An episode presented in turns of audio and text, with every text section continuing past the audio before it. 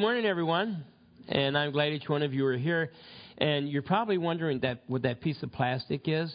It's a new design. It's, it's uh, kind of folk. No, uh, I'm having answered to prayer, and that is that my office is being redone. So the wasted space is being reclaimed. So the door has been taken out, the steps gone, the closet in there, and so I'm going to have room to actually put a couple chairs and a little love seat. So when you meet with me, you don't have to sit on the arm of a chair or the floor any longer. So it's going to be really nice. I'm very thankful for having that done. So excuse, um, you know, our little distraction until it's completed. Also, um, as you know, it's Palm Sunday, so as you leave, make sure you grab a palm. And they're really nice to have to make into a little cross or whatever you want. And, you know, just to remind you of the fact that Jesus came into Jerusalem, you know, over 2,000 years ago, triumphantly as King of Kings and Lord of Lords. And here's the thing He still is King of Kings and Lord of Lords in our heart. Praise God. And next week is Easter Sunday, what we call Easter Sunday, Resurrection Sunday. It's when we celebrate the resurrection of Jesus from the dead. And uh, we'll actually be leaving our normal uh, format of going right through the Bible, and we'll have a resurrection um, teachings for both services. Um, because the resurrection is the very heart and focus of our faith. Without the resurrection, we have no faith. If Jesus hasn't, hasn't arise, arisen from the dead, the scripture tells us we have no hope. But indeed, he has arisen. And so we do have that blessed hope. And if you're wondering where Junior is, Pastor Frank Jr., he's in Ohio. And uh, the Putmans from our church, their daughter is getting married uh, today, actually, uh, in Ohio. And uh, Pastor Frank Jr. is doing the wedding, and his girls are in the wedding. The little ones are bridesmaids and and are um, flower girls, and the older ones are bridesmaids. So they're all all out there, and you can be praying for them because they have a long journey home tomorrow morning, and um, and we miss them. But anyway, we're here, right? Ready to praise the Lord. Let's pray. Father, we come before you in Jesus' name because there is no other name under heaven by which men must be saved. And our salvation is the greatest gift that we have. It's a gift that cannot be taken from us. It's a gift we carry everywhere we go. And it's the promise and hope that we have of eternal life. And so, Heavenly Father, as we come together to celebrate you, to celebrate your word this morning, I pray that you would speak to our hearts and encourage our souls, and let your Holy Spirit open our minds to what, and our hearts to what these portions of Scripture mean, that we might be encouraged in all your ways. And so now come and be among us, I pray, in Jesus' name. Amen and amen. You know, you've all heard the slogan, Jesus is the answer. And we just sang a song in first service, Jesus is the answer. And some people say, well, the answer to what? The answer to life. Because outside of Jesus Christ, we have no hope. But in Jesus Christ, we have every promise that there is. You know, one of the things that we have to realize is that when we're born again, it doesn't mean that all of a sudden we're instantaneously completely holy, never sinning again. That's not true. But one of the things that we can say as believers is I, you know, am so thankful that I'm not what I was, and I'm praising God for where He's taking me. Because it is a journey and it is a growing process. And it's a wonderful thing to have that opportunity to grow in the Lord. And here's the thing when you're growing in the Lord, there are those times that you have a setback. You just get back up and you move forward again. And so that's the promise we have. And, and so as we read this portion of Scripture, let it be an encouragement to you. And um, next Sunday, by the way, this is kind of, uh, it's going to be a, a, a fun time. But between services next week, between the first and second service, we're actually going to be having a brunch downstairs. And we're going to bust out the propane powered grill. And Pastor Frank Jr. is going to be cooking sausage, pancakes, and eggs on the grill. And so we're going to have a brunch downstairs in between services. We invite everyone to come. And so those of you that normally come just to the second service, come early for the brunch, then stay for the second service. And I think you'll be blessed. Okay, we are in Exodus, in Exodus chapter 34. We'll be finishing 34 up, and we'll be starting with verse 29. And finishing this up, starting with verse 29. You know, one of the things that we have to understand, and I think this is so important, and we're going to be getting into it a little bit in this portion, but the credentials for being a pastor is not a college degree but a calling from God. You need to understand that. And a man of God must spend time with God with his face unveiled. We're going to be reading about that in just a moment. And a preacher must bare his heart to God that the God of glory may fill him with his glory. And so when it talks about going before him with unveiled faces, it's just pulling away all the all the pretenses of life. Lord, here I am, a sinner. But you called me, you use me, you speak to me, you empower me. It's going to the Lord and unveiling our face, allowing him, you know, to have full access to our heart. Because the thing we have to realize is that a professional pastor, preacher, sermonizer teaches his thoughts, where a man called of God preaches the Word of God. Do you understand what I'm saying? It's so important because so many people think that uh, being a pastor is just some major that you take in college. If you're not called of God, you have no business business standing behind a pulpit, none at all. It has to be a calling from the Lord, and that calling from God is to preach His word. You see, it is not about me. It has nothing to do with me. It's all about Him. And therefore, His Word has to be, you know, the primary focus and has to be on the throne of what we're sharing. It's the Word of God to man. We're going to find in this portion that the radiance of Moses at first actually frightened the people. And some people say, well, why were they frightened? Well, remember last week, the first time Moses came down from Mount Sinai? How he reacted to the people? Remember, he was really upset. And he took the Ten Commandments and he broke it, and he and he took the golden calf and threw it into the fire, and he was just all upset with the people. And even though they weren't in this kind of debauchery when he came down the second time, his face shone. And they're thinking, whoa, he's really going to get after it. So they were frightened at first. But then we find Moses called to, to them and said, Come to me. And it's just like in our relationship with the Lord. The righteousness of God can seem frightening until we look through the veil of His glory and recognize that He's calling us to Himself, that we might experience all that He has to offer. What a blessing it is to know the Lord in that way. Now, in order to understand this portion, we have to read it in light of 2 Corinthians. So keep your finger here in Exodus 34 and turn with me to 2 Corinthians chapter 3. 2 Corinthians chapter 3, and we'll be picking up with verse 12. excuse me, 2 Corinthians chapter 3 and verse 12.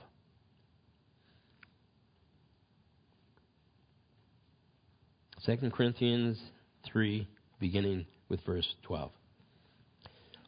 Therefore, since we have such hope, hope of eternal life, being with the Lord, we use great boldness of speech. Unlike Moses, who put a veil over his face so that the children of Israel could not look steadily at, um, at the end of what was passing away.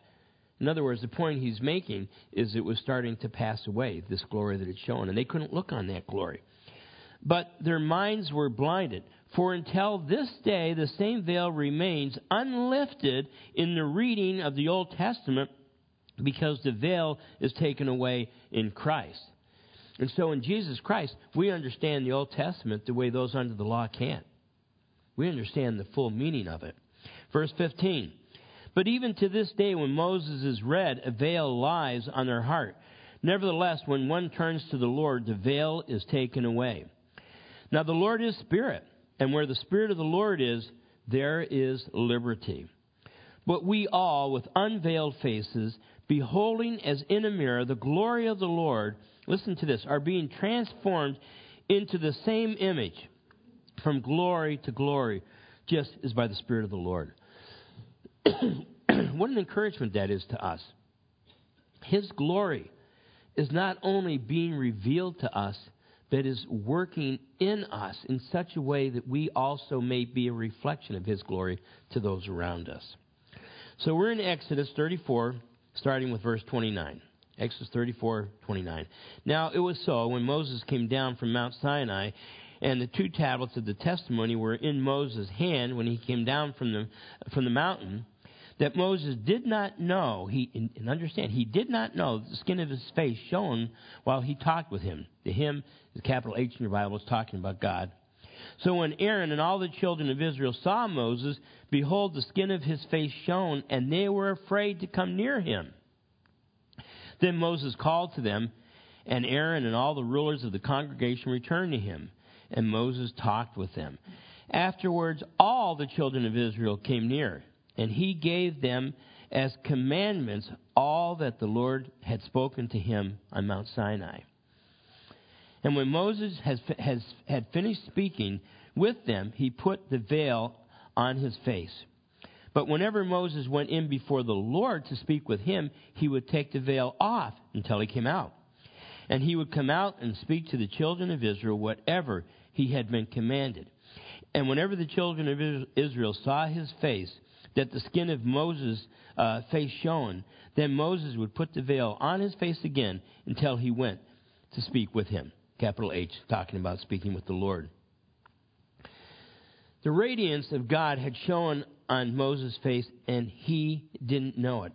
All the others did notice it, but he didn't know it. And it's interesting because the word there for, for, for shone is koan. And um, what it actually means is to shoot out rays of light. I don't know what that looked like, but I think uh, we, we, when we think of Moses' unveiled face, we just think of like a glow in the dark, uh, uh, you know, little emoji head or something like that. But the reality is, I don't know what it was like, but it was like the radiance of the light just shone, just shot forth from, from him in such a way that it frightened the people. And if you want to turn with me to the Gospel of John, or, or you can just listen, the Gospel of John, chapter 1, right at the very beginning of John, um, it says, In the beginning was the Word, and the Word was with God, and the Word was God. He was in the beginning with God. All things were made through him, talking about Jesus. And without him, nothing was made that was made. In him was life, Zoe, and the life was the light of men. And the light shines in the darkness, and the darkness did not comp- comprehend it. So in Jesus Christ, the light of truth shines out to anyone who will receive it. And as we receive it, we are able to reflect the glory of God because His Spirit dwells within us. This is the promise that we have that God's radiance is able to be dwelling in our inner man, and we can be continually before Him and have more and more of His radiance bestowed upon us because of our love for Him. Now, God's radiance and holiness still can frighten people away. You know why? It's not in the sense that it frightens them like, oh, here comes a monster. It's, it frightens them in the sense of reality. People love to live in a make believe world, in an unreal world. And all of a sudden, when reality comes shining in, it can frighten people because they don't want that. They want things to be the way they imagine it to be rather than the way that it truly and really is. And um, so the fact is that light exposes darkness. And how wonderful when we receive the light rather than reject it. The light either convicts or it cleanses. And usually conviction leads to cleansing if we're willing to accept it. In other words, the light of God convicts us of our sin. And we have a choice with that conviction. We can either reject it or we can receive that con- conviction and say, God, forgive me a sinner. And He does. That's the promise of His Word.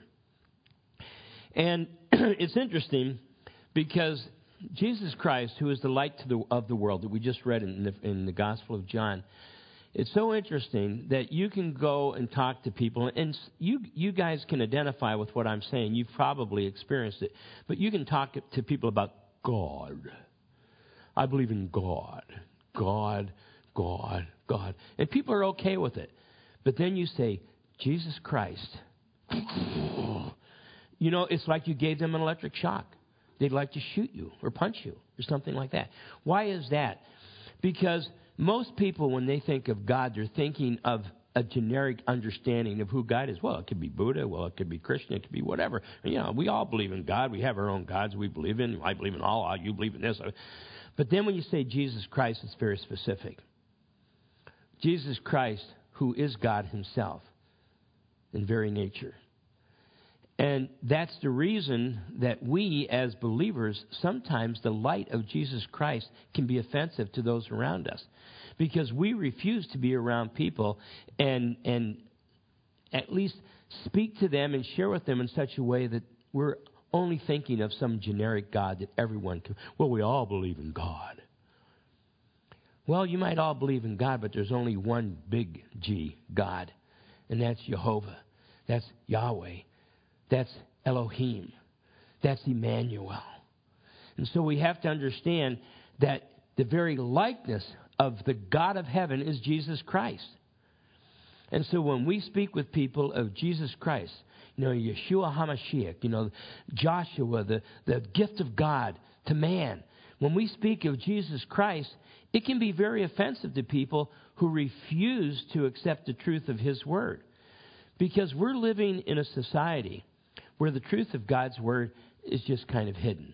Just put a kind of a blanket over it. We're, we do not really, you know, we're Christians, but isn't it amazing? In fact, I was just reading a, a, a survey in a Christian website, and certain sin is just as prevalent in the church as it is in the world.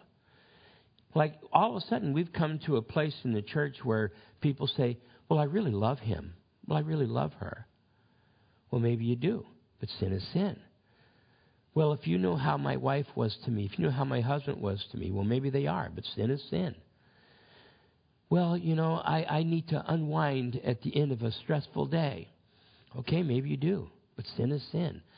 The point that I'm making is that so often we have seemed to have just kind of taken certain sins and just kind of winked at it. Well, it's not really that bad.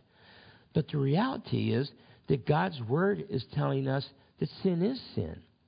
And we have to be willing to receive the full radiance of God because anything that is in us willfully, that we continually live as a lifestyle contrary to God's Word, is going to inhibit the glory of God from shining through us. Like, for instance, have you ever looked into a mirror that is all wavy or has all kinds of particles in it and stuff? You can't really get a good reflection of yourself. But a mirror that is perfect, you get a great reflection. In fact, only I'm going to tell you a funny story here. but we had uh, in our living room, as you're walking out of the living room into the dining room by the, the wood stove, we had this big mirror that had been there for probably, I don't know, maybe two or three thousand years. But that mirror has always been there. And so anytime I'm going anywhere, you know, I get my jacket on and I'm all dressed, the first thing I do is I stop in front of the mirror. It's not that I'm standing in front of the mirror saying, Mirror, mirror on the wall. No, I'm not doing any of that. I'm just standing in front of the mirror, making sure everything's the way it should be and stuff like that. Well, Vi switched it. She took that mirror down and she put this uh, weaving that we got years ago from the Mennonites in, in Lancaster. It's called the Tree of Life. And she put that there. Well, do you know, even though that's been there for probably two weeks, I come downstairs and I walk in front of that and I, where am I? you know? And, and, I'm, and the point that I'm getting at, we're supposed to be the reflection of Christ. And the more we seek after Him, the more we desire for His holiness to radiate through us, the greater reflection we are.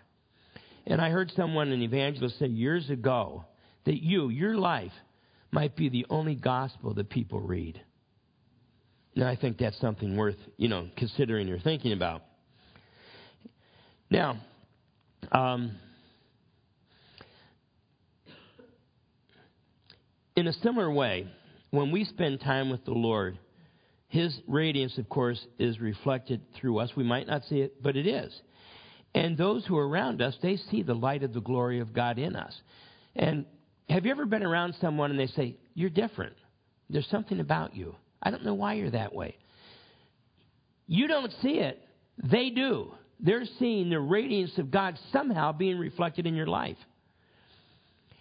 And I don't know how many times you guys know that for quite a few years I used to substitute at the high school. And I don't know how many times I had students and teachers say to me, What's different about you? You know, I always tell them, Well, I'm short. No, they, they say, What's different about you? And I tell them, It's because I'm a believer in Jesus Christ. And sometimes they'll say, Okay, cool. And other times it's like, Yeah, all right, you know, and then they're gone. But the fact is, something is, is not visible in the sense of our vision, but something is visible in the sense of the Spirit. People understand and know that you belong to Christ. You're different. You're no longer your own. You were bought with a price. You belong to Jesus, and His glory and radiance is being, you know, reflected through you to those around you. And oftentimes, it does frighten people because it exposes sin. And people don't want that. They don't want that. Now, our lives, of course, should be a reflection of Christ in us. And it's not an artificial light, it's the light of Christ in us. And the reason I say it's not an artificial light is that you have some people who make a profession of faith, and maybe even some people who really are saved, but the life they live is a pretend life. It's a put on, it's an air. You can't put on a pretend air of Jesus Christ. Either you are His and reflecting His glory, or you're not. But a lot of people like to go around, oh, I'm so righteous and holy, I do this, I do that, you know. And then when they're squeezed, the real them comes out, and that's even a, a greater discouragement than if they were just honest with people. I heard someone say years ago that you know it's in a container when you squeeze it. Do you remember um, some of you uh, who are old enough might remember when it was a big deal for uh, families to go to parks and have picnics. Remember, you'd go to the park and you'd bring your, your picnic basket and you'd cook on the grill and you'd have, you know, and remember the little squeeze bottles you had for mustard and ketchup and mayonnaise and stuff like that. Well, my mother was unusual in the sense that every single one of her squeeze bottles were red. So I had no idea it was in it. And here's the thing I, I know this is weird, but I am weird. I absolutely do not like ketchup, which is crazy because I love um, spaghetti and spaghetti sauce and pizza, but I, I just don't like ketchup at all. And what I despise more than ketchup is mayonnaise. I mean, I would tell you why, but I won't. I mean, mayonnaise just grosses me out. What I eat is mustard. Now, we all know you put mustard on a hot dog. But probably you didn't know that you put mustard on a hamburger. Maybe you do mustard and ketchup, but just mustard. I also put mustard on chicken sandwiches. You know, not mayonnaise. It's just the way I am. So the point is, we get to the picnic and be all excited, and there are these three squeeze bottles. Remember, they're like cylinders and they had the little pointed top up on it. There's these three red squeeze bottles. And I'm thinking, which is which? What am I going to turn over and push onto my. So, what I would do is I would take it and squeeze it. And when I would squeeze it, a little bit would come out of the top, and then I knew what it was. People will know what we are when we're squeezed. We, we know who we are when we're squeezed. Sometimes it's very easy to be a Christian and to act like a Christian when everything is going great. But really, the best testimony of our faith and our Christianity is when things are going bad, when we're having difficult times, when everything seems to be going wrong, but you still stand for Jesus Christ. You still stand on the word of truth. Now, um, the thing that's interesting here, Moses then turns around and he calls the people to himself because he realized that they were afraid, and that invitation made the people feel comfortable to come to him. And for you and I, what that means is sometimes because people sense the glory of God on us, they really do, it can be off putting to them and they kind of want to stand back. But if we call the people to us in the sense that we're just normal and we just love them, we just act normal around them, that can draw the people and then they're able to experience the glory of God and to hear the truth of His Word. I don't know how many times and Vi can tell you this, that we've had people talking with us, and we just sit around having conversation wherever we are, and they'll say, I can't believe that I'm just sitting and talking with the pastor and his wife. Because to them, it's like the pastor and his wife are just, oh, they're just up here somewhere and on, on some kind of a pedestal. There's a real problem being on a pedestal. It's a long fall. So anyway, uh, but they, they think, oh, the pastor and his wife, I can't believe it. They just talked to us. Well, yeah. I mean, I'm just a person. This is my calling, but I'm just a person just like anyone else. And so we have to realize that we need to be that way with everyone. When people sense that we're believers, they understand that we love Jesus and we stand in His Word, we need to allow them to be comfortable around us. Like if I'm around people who are unbelievers, I'm around a group of people and they're unbelievers and they're talking, and you know, a bunch of guys talking, and someone drops drops the f bomb. I don't go, ah! oh, lightning! I don't do any of that. You know what I say? Nothing. Usually they'll say to me, "Oh, yeah, I'm sorry, I'm sorry," and I say, "Well, you don't have to ask my forgiveness." but the point is, we need to allow people to feel comfortable around, comfortable around us. That's why we, that's how Moses called people to, to himself, that they might feel comfortable. And then we're able to share the truth of God's word. And then uh, the shining of the word of God is able to touch the heart of people. It's not my word, it's the word of God. That's why whenever I have a chance to share with people, I sometimes will give my personal testimony but my personal testimony isn't what saves anyone. Because here's what a personal testimony is cut short, right down in, a, in a, just a little couple of sentences. I was bad and now I'm good. No matter how long a person's testimony is that they give and whatever they're sharing, that's basically their testimony. I was bad and now I'm good. But do you know what people really need to hear?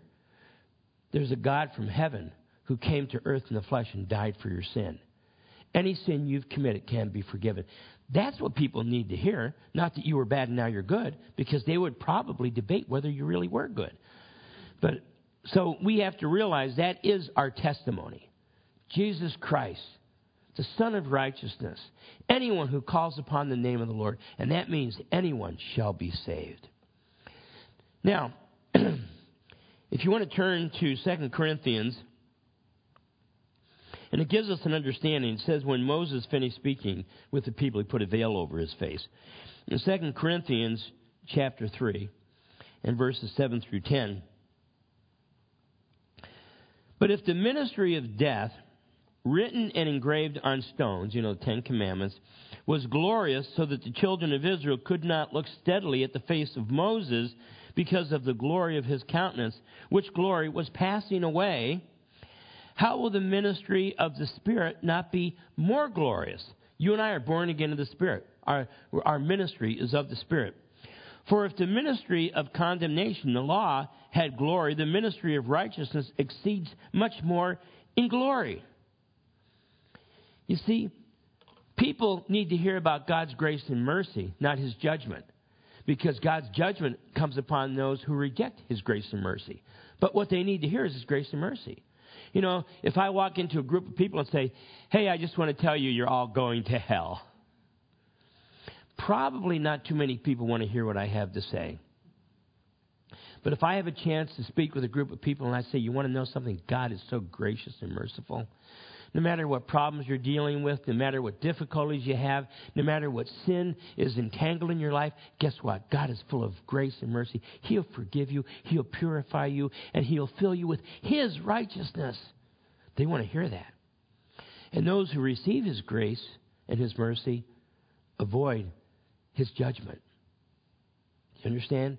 And so we have to realize our approach should never be judgment. And sometimes you know what I'm talking about. Even if we don't walk into a group and we say, You're all going to hell. We walk into a group and our countenance and our air and our behavior is, is, is in such a way that we're, we're saying to the people, You know what? I'm saved and you're not. I'm a good guy because I'm going to heaven and you're going to hell. You know, we have to be able to be around people that they feel comfortable enough with us that we can share the grace and mercy of God.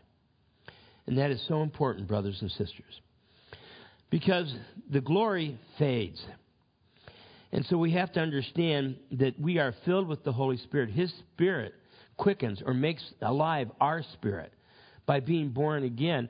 And the reality is that the more we're in the presence of the Lord, the more His glory is able to be reflected through us. But the reality is we have to spend time with the Lord. Like if I had someone come to me and say, you know what?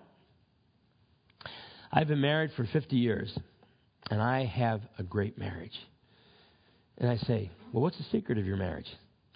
I never spend time with her. I would think in my own head, You're a liar. you don't have any great marriage. You don't even have a marriage. The more time we spend together, the greater our relationship becomes.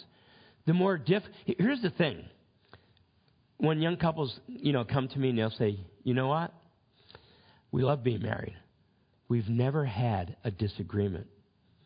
We've never had an issue with one another." And it's been 2 days. but when couples come and, you know, try to say that, it's not true. Because what strengthens a marriage is working through difficulty. You know, remember the, the old Arnold Schwarzenegger book, No Pain, No Gain? If you want to build muscle up in your arm, you don't take a half pound weight and go, okay, I can tell those biceps are really building up. You, you take the weights and you're, you know, for me, I use 7,500 pound dumbbells, just joking. But anyway, I, I take those dumbbells and, and you do it until you're getting that burn, right? because you know it's getting strengthened. And it's the same in relationships, even in, in, in, marriage. Sometimes it's the difficulties that you go through that strengthen your relationship. The fact is, you work through it. If you go to the gym and you work out and you get sore because you worked out, that's lactic acid, by the way, but you get sore because you worked out and you say, you know what, I'm never going to the gym again. Well, guess what? You're never going to get in shape. And in the same hand, in relationships, not just marriage, but any relationships, you're going to have differences, and you work through them. And that's how you grow in the Lord. And the more time we spend with Jesus Christ, the more we're able to reflect His glory. And this is one of the weaknesses that I think all of us would admit to. We don't spend enough time with the Lord in prayer. We don't spend enough time with the Lord by just meditating on His Word. I don't mean, well, I've got a reading plan. I've got to read through the Bible, and you know, so many days. I'm going to well, I'll tell you what, you do that, you're not going to. There are sometimes you open the Bible up and you read four sentences and you're done. I mean, you're like, wow. And you just sit there and you meditate on His Word. What does that mean? What's He speaking to me? And other times you go through several chapters. But then I always tell people that when we pray, that's us talking to God. And when we read His Word, that's Him talking to us. Because this is the Word of God to man. We need to have time with the Lord you know, I don't want to get off and, and anything like that, but you need to have a place in your home that's designated to be with the Lord. You really do. And a place where if you're married or if you have a family, that if someone's in there, respect their space, respect their privacy, that they can have time with the Lord. It's a wonderful thing if you do that. Now, we have to realize that the radiance of God in us is always going to command people to recognize that there's something different about us. And as they get to know us, they know it's the Lord. And so as we look to the Lord and as we allow His glory to enter our heart, our cardia, our inner man, to be reflected out to others, then we're useful to God. you know, we have no light of our own, right? We just reflect the light. I mean, I don't know how many of you have ever done this uh, when you were a kid. I do it as a pop off. It, shows how sick I am. But you ever get a mirror and you shine it in the sun and you can shine it around on people? I love bringing, bringing a big mirror, like a vanity mirror, out and stand with the sun facing me. My grandkids are riding their bikes around the parking lot and stuff and go, you know. they laugh after they get up. But anyway, uh, but the point I'm getting at, that's not my light. I don't have a light bright enough to reflect, you know, that kind of radiance. It's the light of the sun. Well, it's only the light of the sun that we can reflect. We have no light of our own. It's only His light. And the reality is, there are people just riding around in this world on their little bicycles, you know, metaphorically in, in the sense, just getting, going along with the world, not even know. And if we shine the light of Christ on them, it's going to, it's going to catch them. People can get saved, and the Lord can do marvelous things in their lives. I mean, sometimes you read books about people that were involved in the most horrendous things you can imagine, and Jesus saved them. Jesus saved them. And so we need to be that message, that reflection to the world around us. And let me just say this I don't want to, but if there's anyone here who's never given their life to Jesus Christ. They know about Him. Maybe their family are all believers and, and they're churchgoers. But if you've never really given your heart to Jesus Christ, really been born again, you're missing out on the joy and the peace that only He can give by indwelling in your heart. And so, if you've never been born again, I encourage you before you even leave here today, commit your life to Christ. You can do it right where you're sitting. You can come up and talk to me or Vi, whoever you, someone else you might feel comfortable with. But don't live your life just thinking you're a believer because everyone else in your family is. You have to be born again. Scripture says, unless a man is born again, he will not see the kingdom of heaven. That's the fact. Father, we come before you in Jesus' name and we pray that your word and your Holy Spirit's able to break through to any part of our heart that we're holding uh, just hostage and, and not allowing it to be free to come to you. Help us to give our whole life to you, Lord, every aspect of our life, that we live in such a way that we are a reflection of your glory to the world around us. Minister to each one's here, each one who is here, Lord, whatever their need might be, whether it be a physical need, whether it be a spiritual or social or need, whatever it might be, Lord, I ask that you would come and minister to them and encourage them in all, all that you have in store for their life. And so, Father, we pray and ask all these things in Christ Jesus' name. Amen and amen. God bless you, my friends. Have a great day. Don't forget to grab a palm on the way out.